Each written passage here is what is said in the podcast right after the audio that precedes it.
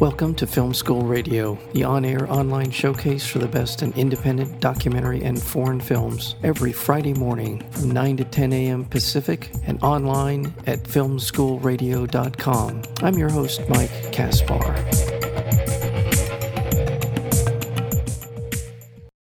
Based on a best selling novel by Bonnie Jo Campbell, Once Upon a River is the story of a Native American teenager, Margo Crane, played by Kenadi DelaCerna, in the 1970s rural Michigan, who, after enduring a series of traumas and tragedies, sets out on an odyssey on the Stark River in search of her estranged mother.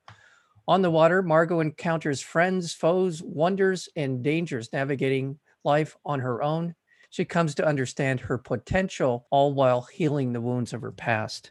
And that's the backstory behind this terrific new narrative film called Once Upon a River. And we're joined today by the director of that film, and that would be Haroula Rose. Haroula, welcome to Film School Radio.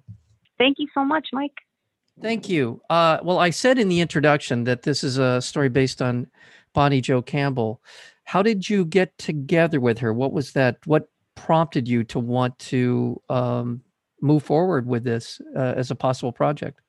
You know, I read a blurb about this in the University of Chicago Alumni Magazine about like upcoming books that are, you know, by alums. And there's something about Bonnie Jo's expression and the piece about it being a young heroine who is kind of akin to Huck Finn and that it's this story about a girl who knows how to survive and live outdoors and just it felt very unique to me. And then when i read it i was like oh my gosh i think i found it. This should i want this to be my first feature. And then i read it again and that made me even more certain. And knowing that she's a best-selling writer and all of that i just i i knew it would be tough to sort of win over the situation. And ultimately i met her in person and we felt very eye to eye about how things should be treated and told and we got along really well and she trusted me and i'm very grateful for that and um we've gotten to be very good friends and it's just such a great story. I don't think i've ever seen a character like this or this world and i just felt like all of the elements the music the sound the the casting and i just felt like okay i could i'm going to pull this off i have to.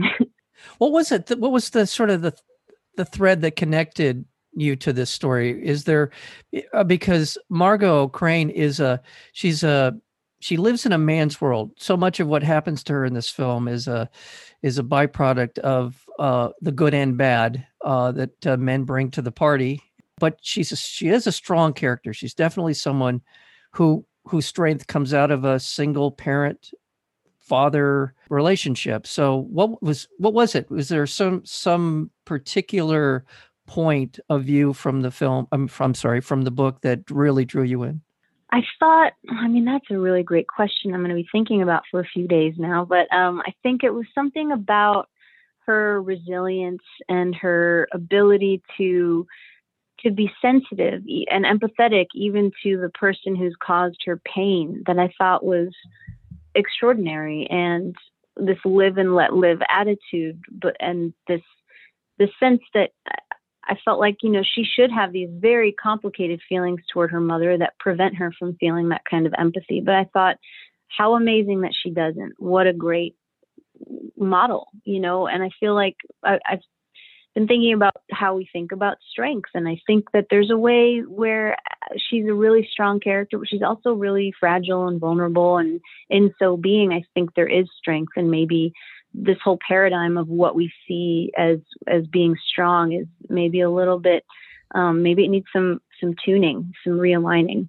Well and uh, there was a word i would use to describe her character uh, not often associated with women characters in in film and in literature but she's stoic. Mm-hmm. she is very grounded and again, byproduct of her relationship with her father, who seems to be very nurturing, very much cares about her, really wants to see the best of of her, uh, and has taught her the ways of the world. Again, I'll come back to this idea that it's you know much of what she is experiencing is is seems to be immersed in a in a kind of a male dominant culture is, that is that fair?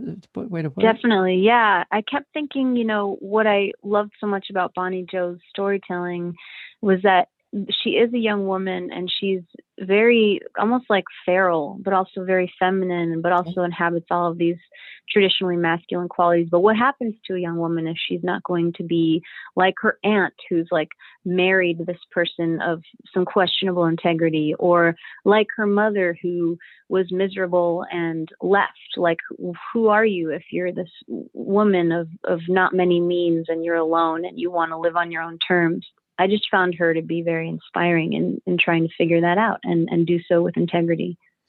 Yeah, and she seemed to have a tremendous amount of agency of with her of her sexuality. Mm-hmm. And, and, yeah, I love that too. Yeah, that she she was a woman, as you described, as someone who is is def- definitely very much connected to that part of her being, and uh, I guess I would call certainly in the first third of the film the the pivotal event that happens that sort of sets Margo Adrift is a I like the way you handled it because I felt like there was enough ambiguity in the incident, in the event that spirals out of control pretty quickly.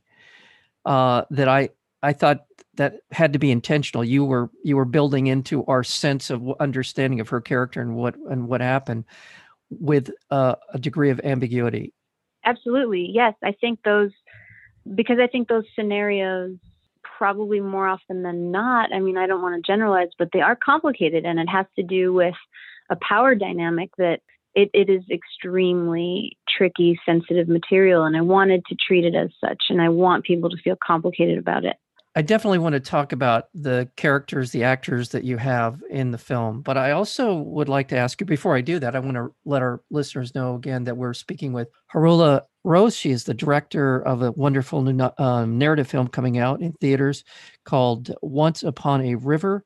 And it is released so it's virtual cinema on Friday um, with Film Movement, and uh, we have you know like some some drive-in screenings in this amazing, strange year that we are in, and uh, virtual cinema. It's a way to keep all of our theaters alive and going. If you you know get this exclusive pass to to watch it. Absolutely, I, I couldn't agree more. Virtual theaters and all all of the distributors have some version of virtual theater to sign up for to watch these films.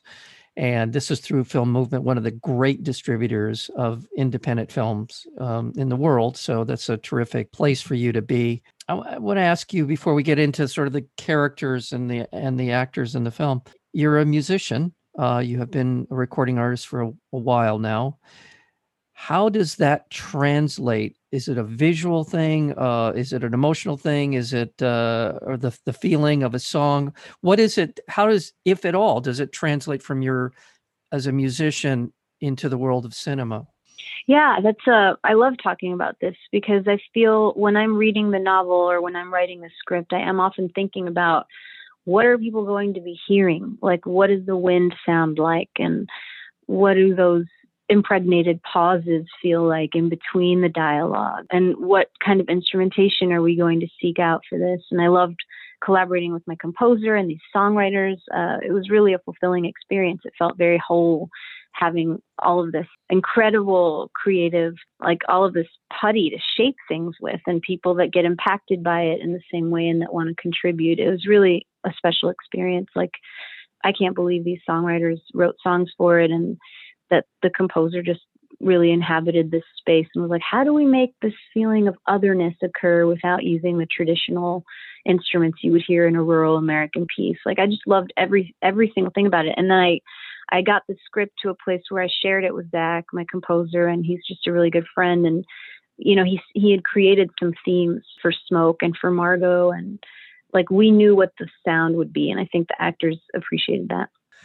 I would do want to talk about uh, Kenadi uh, Del DelaCerna and her role and what you sort of notes, what you were, how did you get her ready, and and and your anything you want to talk about in terms of her performance.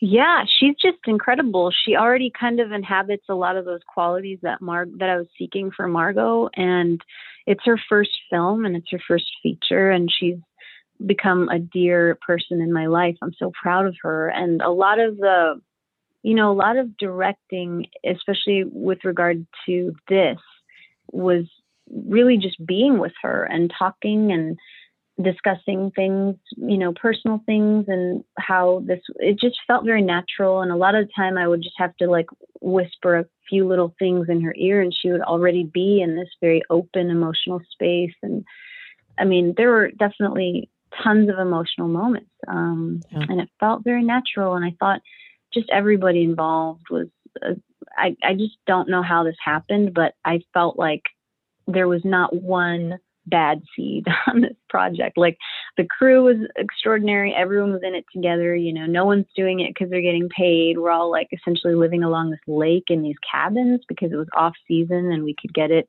and spent time together and had the skeleton crew and we were just all in it in this kind of zone. It was really a magical experience. And um, Kenadi is is a a really incredible talent. The way that she can be so open and also focused was amazing for a young person who's doing their first feature and this type of role. I mean, it's very challenging, um, but she she she was great. I'm always fascinated by this idea of the production of a film often mirror the story of the, the actual story being told. And this is your first feature film her first feature yeah. film. You're talking yeah. about a young woman who's striking out on her own to find her voice and, and all these different ways. It, it happens so often. Uh, it's it's become something of a theme for me when I when I talk to people about their movies and how much the production mirrors the story that's being told. It's just crazy in some. It is some crazy. I agree. I, it's wild. I don't know what to do with that, but it's true.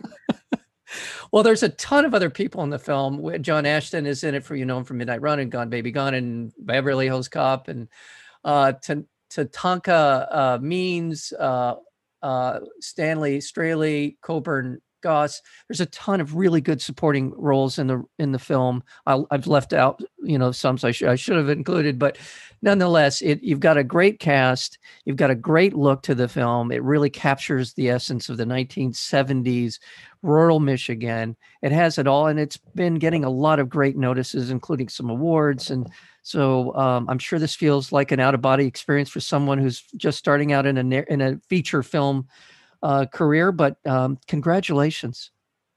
Oh, thank you so much. I really appreciate it. And thank you for your support on all levels, really. I'm so glad you dug it. yeah, I did. And again, the film is called Once Upon a River. You can go to ouarfilm.com is the you can go there or film movement, which is a better way to go. And all right, Haroula uh, Rose, thank you so very much for being here on Film thank School you. Radio. Yeah. Take care. Great. Have a good one. Okay. Bye bye.